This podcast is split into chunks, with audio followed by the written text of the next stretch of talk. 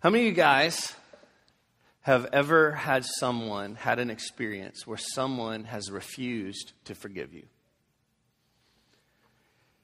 You think about it in your head. You ever had an experience where it's just like, man, I think that person has withheld forgiveness from me. How many of you, you don't have to raise your hand, how many of you have withheld forgiveness from someone else? And so begin to think about those experiences. And I want to ask you a question. Why did we do that? Or why did they do that? Some of you guys know stories of other people who have gone through things like that. And there are certain situations or scenarios that go around where it's like, well, this just didn't work out because of this. What are some of those things? And I don't want to be rhetorical here. I really want to say, what would keep you, or what maybe in that person's viewpoint would keep them from forgiving you?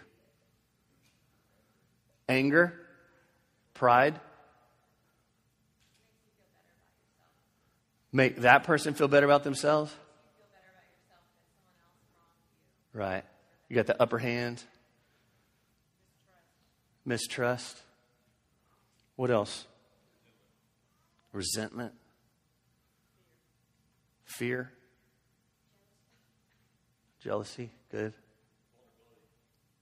You being vulnerable. Just the lack of. I agree. I love it. John Church preached it a long time ago. The cost of authenticity is vulnerability. Right, John? All right. What else? Control. Isn't it interesting? We hear these things and it's easier to think about, well, that person has that versus this is why I don't forgive, right? What else? Spite? Just I'm not going to offer you this. I know you need this. I know you want this. I'm not going to give it. What else? Because you're hurt. It just hurts too much. What else?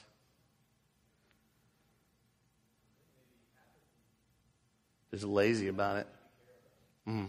It's easier just not to deal with it than it is to go through the hard work of making things right. What else? Ignorance. That's good.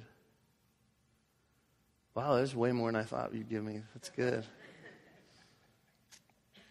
I had to think about it. So when you're in that environment, then how does that make?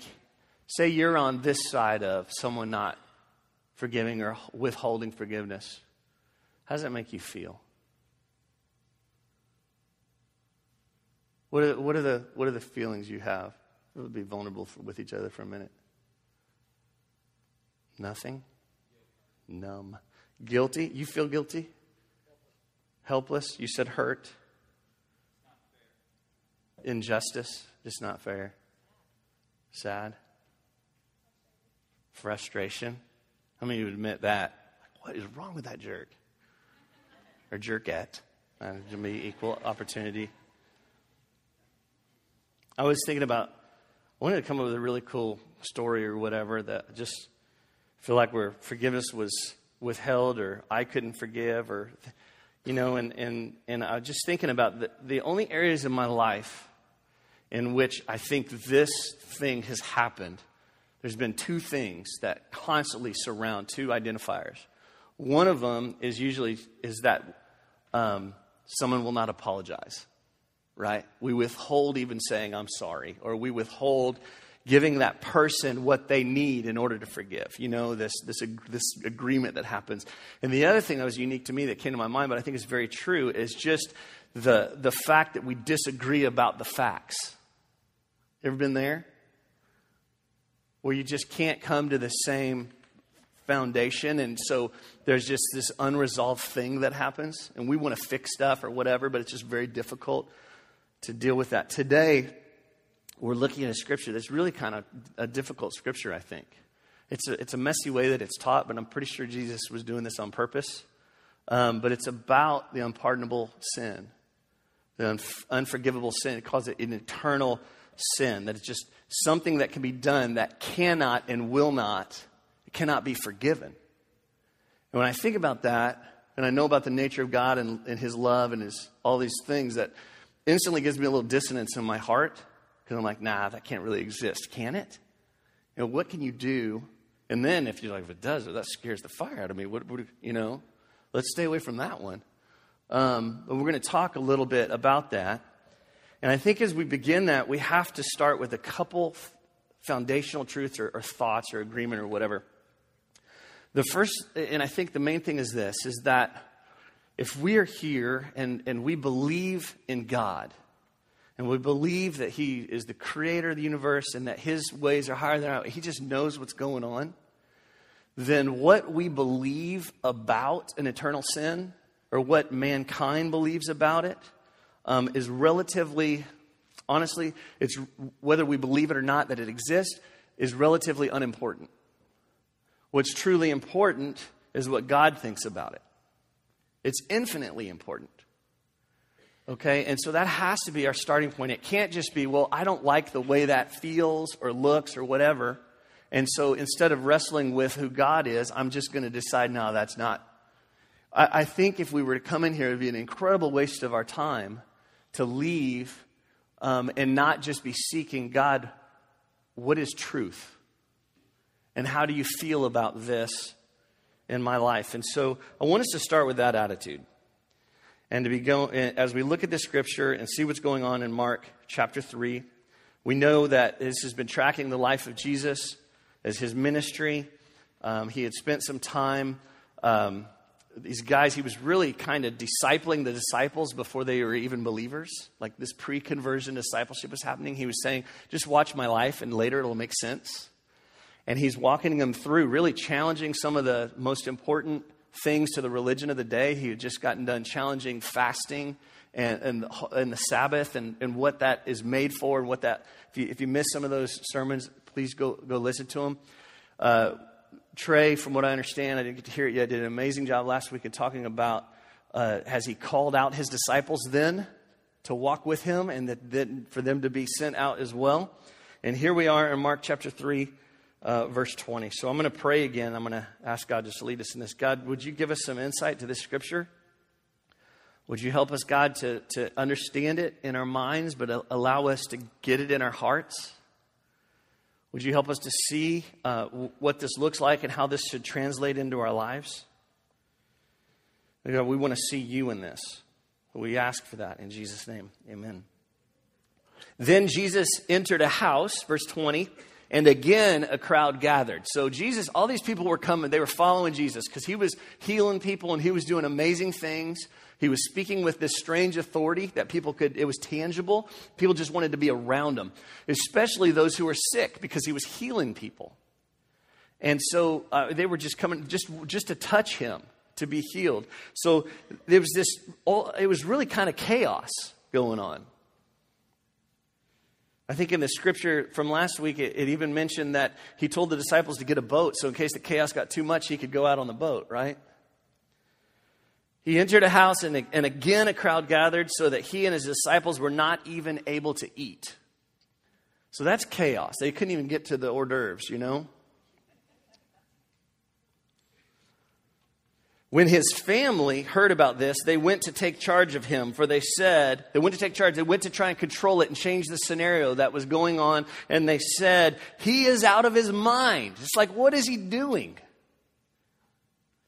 And the teachers of the law who came down from Jerusalem, remember, is this holy huddle of men who were just watching Jesus and trying to indict him and judge him and question what he was doing as he was questioning what they were doing and their way of life.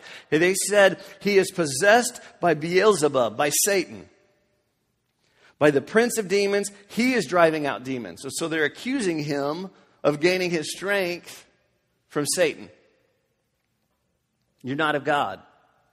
So Jesus called them over to him and began to speak to them in parables. So he said, let me tell you a story, fellas. How can Satan drive out Satan? If a kingdom is divided against itself, that kingdom cannot stand. You know, I think we could spend, you can honestly spend a month just on that statement right there. When you put it in context with all else that Jesus taught about unity. If a house is divided against itself, that house cannot stand. And if Satan opposes himself and is divided, he cannot stand. His end has come. In fact, no one can enter a strong man's house without first tying him up. Then he can plunder the strong man's house. I would have loved to just been there watching Jesus talk to these guys and seeing how they were absorbing. What's he saying? What's going on here? He's outsmarting us, you know. It transitions into a significant scripture. And I think he's saying all this, set this up. He says, truly I tell you, people can be forgiven. People can be forgiven all their sins and every slander they utter. But whoever blasphemes against the Holy Spirit will never be forgiven. They are guilty of an eternal sin. He said this, verse 30. He said this. Well, why would he say this? Well, he said this because they were saying he has an impure spirit. Is there really an unforgivable sin? Is there really something you and I can do that God just says, no, that's it, you're done. You can't be forgiven. No matter how much you ask or know how much you beg or no matter what, all this other stuff. Is there really an unforgivable sin? Is there really a sin? And you could do all these other ones and they're just under the blood of Christ. But this one is just, don't you want to know that? Don't you want to understand that? I do. This speaks me out a little bit. So let's look into that just a little bit of what he is saying. First of all, I think we need to look at a foundational truth. Is that guilt is never neutral in sin. Guilt is never neutral. Okay, it doesn't just stand in the middle. It can't just be, okay, you're guilty of that sin, but you're not really. That's the reason why that doesn't work is because that is not justice. And because God is just. And if we were to back it up, this is the exact reason we need Jesus. Because justice is not God looking at a fallen world and going, you know what, it's okay. That's not justice. Justice is where there is a sin that is not neutral and there is a judgment on that sin and someone bears that sin and that punishment for that sin. And that's what Christ did for us. So because that is paid, now he declares us innocent. But we need to understand that, first of all, the very heart and the very foundation of sin is that it's not neutral. God either forgives it or he punishes it. All right? This scripture here is one of the most clearest verses in the Bible about that fact. That we can't just go through life wondering, well, I was a pretty good dude, and so I'm going to go to heaven for sure. Or I had, at least a couple more good things I did than I did bad things. It's just the equation doesn't add up in the economy of what God is doing. So first of all, we need to understand that guilt is never neutral in sin, okay? So then what would be the unforgivable sin? I think that Mark makes it clear in verse 30.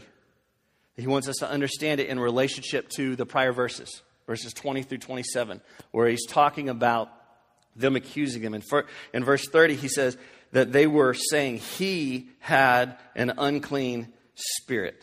And it points back to verse 22 that says, that the scribes essentially said, these guys were essentially saying that you are possessed by the devil. And I think it's important, okay, that they saw all that Jesus was doing firsthand. They felt this movement. They saw miracles happening. They were literally seeing the fulfillment of everything, their own culture, everything was being fulfilled before their eyes, and yet they could not see it.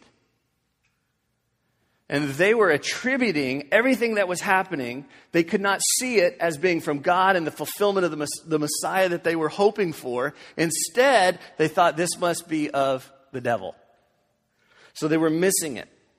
I think it's important that Jesus does not say that they have committed the unforgivable sin. Do you see that in there? I think it's important. There are some have taught that the unforgivable sin is when we accuse the work of not being of God or of Satan or whatever it may be. He doesn't quite say. He comes short of saying they have committed the unforgivable sin, but he does hear them assigning his power and his authority to Satan instead of the Holy Spirit, okay? I think this is a warning to his accusers. I think it's a warning. It's a It's a warning to those who are judging where his strength is coming from and where his guidance is coming from. We don't fully know if they committed this unforgivable sin, but here's what we do know. They are certainly on the edge of it, right? I mean, they are right there. They're doing all this stuff, and Jesus is like, hey, let me tell you a couple stories. This, and then let me tell you something else. Everything can be forgiven, but there is a sin that won't be forgiven. That was not on accident. He was helping them know. He was helping them see that they were at least on the edge of it. Here's what I think is interesting. In Mark 3, verse 11, prior we saw this scripture. Remember when Jesus was doing all this work? And it said, the scripture said, verse 11, it said, whenever the impure spirits, the very thing that they accused Jesus of having, whenever the impure spirits saw him, they fell down before him and cried out, "You are the Son of God." So here are demonic forces who are seeing Jesus, and they are knowing this is God. And then there is this other group of people who are trying to follow God and seeing the same evidences of faith, and they say, this is Satan. This is dangerous territory. This is what is being set up.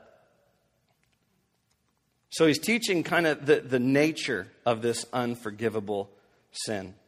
And we don't really know that this was the unforgivable sin, because we don't really know that for sure, because in verse 28 he says, all sins will be forgiven, and whatever blasphemies they utter.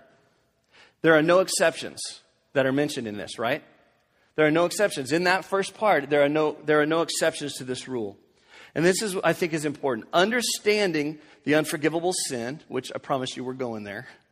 Understanding the unforgivable sin is how verse 28 can be stated so absolutely, and yet verse 29 can say that there is a blasphemy beyond forgiveness. So what does verse 28 mean? Well, Mark makes it clear in this scripture that sins are forgiven only after what? Look at the scripture.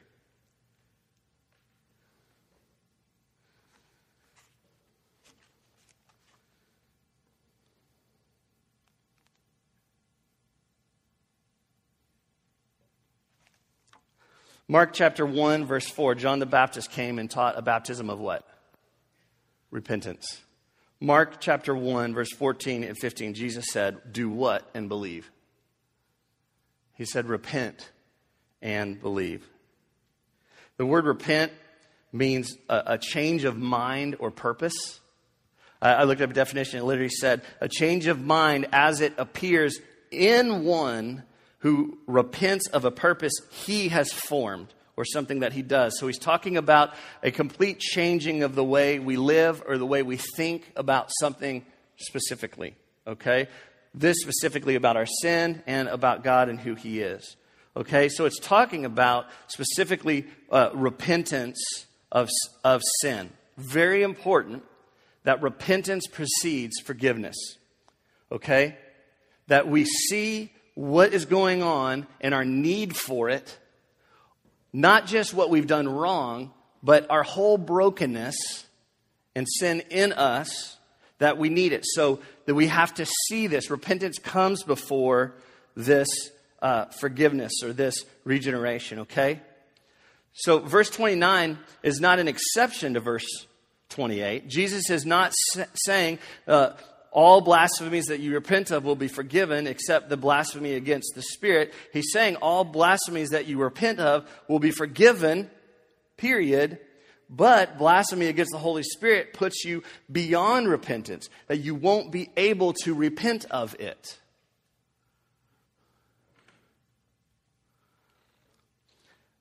John Piper wrote this. He says, if a sin makes it impossible for you to repent, and we're still talking about the nature of this sin, okay?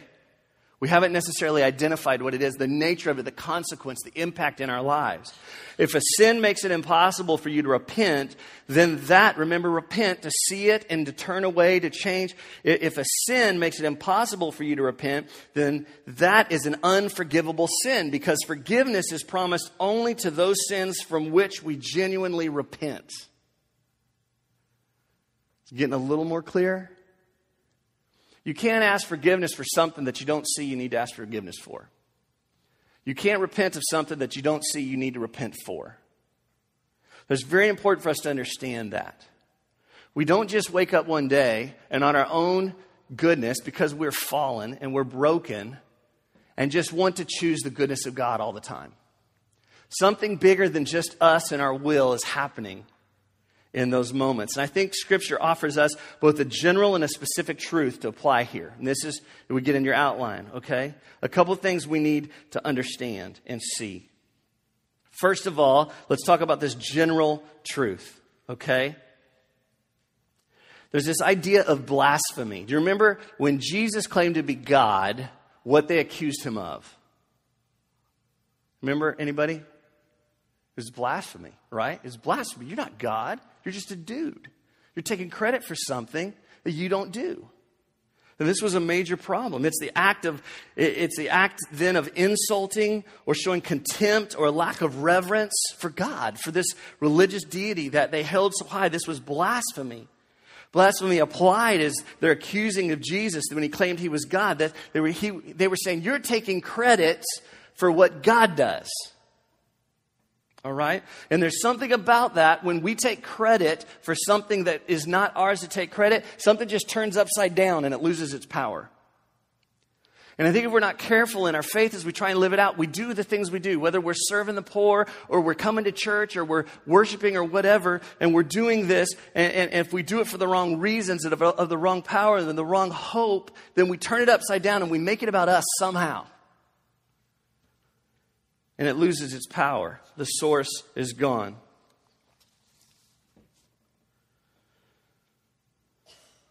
And so I think sometimes in our life, as we're looking this kind of general truth, here's the general truth. There's an evidence of true repentance in our lives. There's an evidence that happens, okay? As we're considering this whole big picture of blasphemy against the Holy Spirit, this eternal sin, first of all, we can back up in our lives and know that there is an evidence of true repentance. In Matthew 12, Matthew taught this same experience, talking about this eternal sin, he wrapped it up by saying, a tree is recognized by its fruit. So there is an evidence of true repentance. Is it possible that if there is no change in our life or no desire to seek God, if there's nothing there, is it possible that maybe we are taking point instead of the Spirit, and thus there is no true repentance? And if no true repentance, then no true forgiveness, and then no transformation.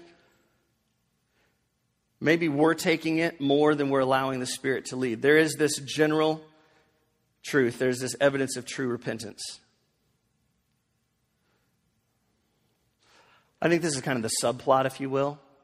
It's kind of this subplot that there will be something, some fruit, something happening in our lives that is evidence of this Holy Spirit working in us. All right? And why is this? So what about this sin we're talking, this blasphemy against the Holy Spirit? What about the sin makes it impossible for us to repent? It's because of the role the Holy Spirit plays in our salvation. Specific truth. Here's the thing more than anything I hope you hear. There's an enabler of true repentance, and it is the Spirit. It's interesting to me. I do this. We talk about God being three in one. God the Father, God the Son, and God the Holy Spirit. We talk about Jesus all the time. We worship and talk about God the Father all the time. And the Holy Spirit sometimes freaks us out a little bit. But there is a role of the Spirit. He is an enabler of true repentance. And again, back to John Piper's words, talking about if the sin keeps us from being enabled, then true repentance cannot happen. Is this eternal sin? Is this because it requires the Spirit to repent? The answer is yes. So let's break it down, simplify it. If you have something to write down, write these three thoughts down. The Father has planned redemption. We live in a broken world, and the Father, the God the Father, is saying, I have a plan. And I'm going to fix all this stuff. One day you're going to see it. Part of it is going to be my kingdom on earth now. And then in eternity, you're going to see the kingdom of heaven.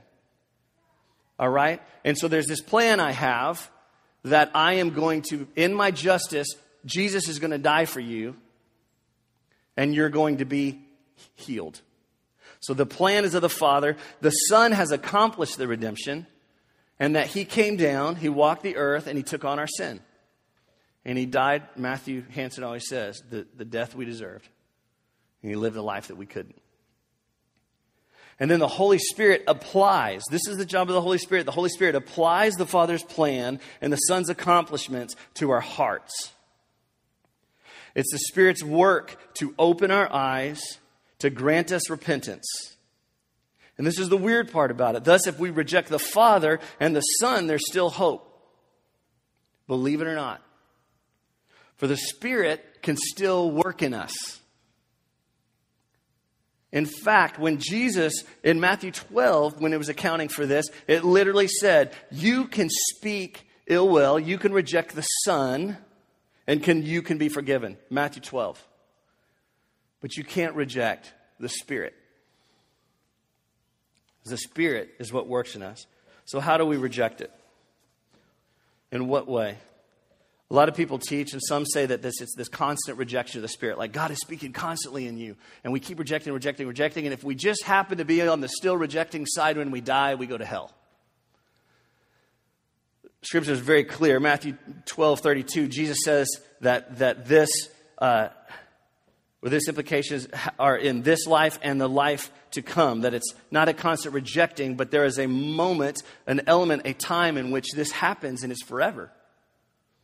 That it's not just these constant things. And First John 5:16 teaches that there's a sin unto death. Literally, that says that is pointless to pray about.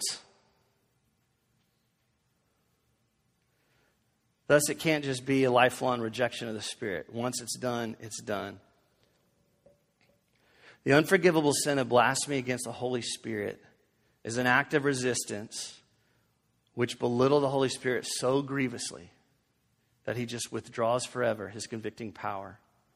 So we're never able to repent and be forgiven. We won't want to. We won't want to because the Spirit is not moving in us any longer. We have handed ourselves literally over to our own sin. And if we're to look in context here, this is the warning Jesus is giving the Pharisees. Guys, think about what you're doing. See the evidences. Feel my Spirit moving. Know what's going on here because you're going to miss it. And you're not even going to want it anymore. The best news for us is that God no longer holds our sin against us. The worst news for the world is if you could hear, God will never forgive you. How then do we live in view of this possibility? You know, I think about that. Well, what does that mean? There's just this moment that this scripture is teaching us that the Spirit just withdraws its influence in our lives anymore. How do we live in that?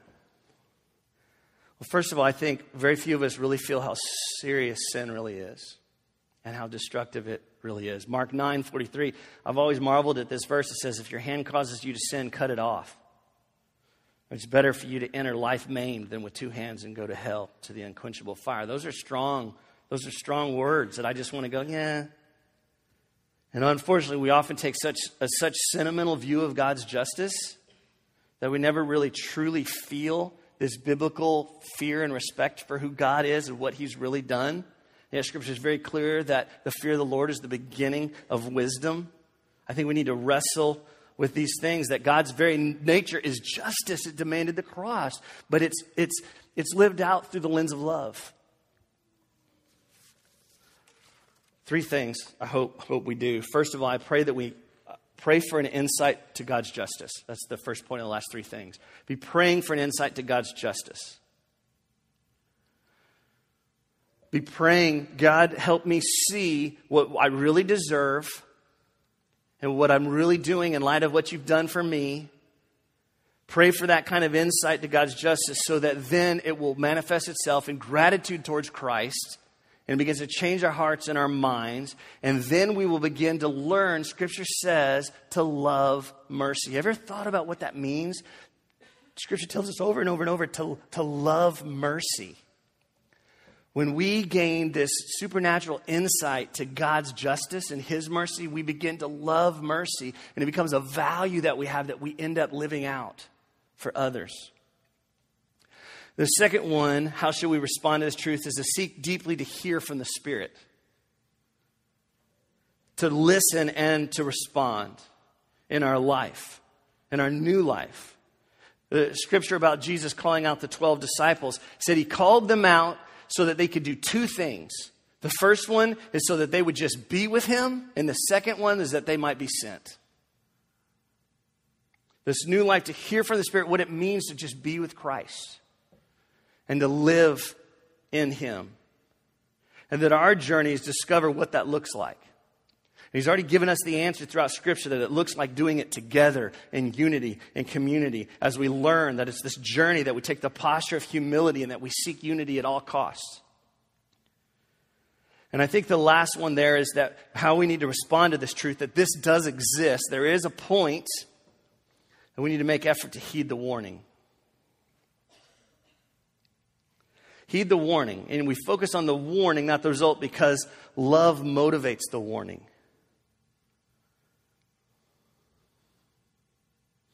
Mark 3:29 is a warning to them specifically. It's a reality, but it's a warning. Now hear the offer of grace that He literally started with. All sins will be forgiven, the sons of men, and whatever blasphemies they utter. I was reading an article that John Piper had written on this scripture, just because he knows Scripture pretty well. He's a pretty smart dude if you've ever read him. And he said this. This is what we need to absorb today. I urge you in the name of Christ, if by God's grace you can repent of your sin, do it now. Because you may not be able to tomorrow. Here's the good news. Can a believer commit this sin? No. Because you've already received it. If you're convicted about things and if you're struggling with things, you don't have to worry. Because if you are worried that you may have committed this sin and can't be forgiven, then don't be concerned. If you're already worried about it, then you haven't committed it. If you are worried about it, then that's a sign that you've not committed it. If you had, you wouldn't be concerned. Today, we get the opportunity to learn a little bit about Scripture. We get to hear a warning of the role of the Spirit in our lives, because here's the truth. We still reject the Spirit a lot, don't we? We hear Him moving. He says, do this, don't do that, move in this, trust me in this, love like this. And we still go, I'm not sure, God. The implications can be vast in our life. But then the application of this is the heart of justice and mercy together. That we would live that out with each other. Let's pray.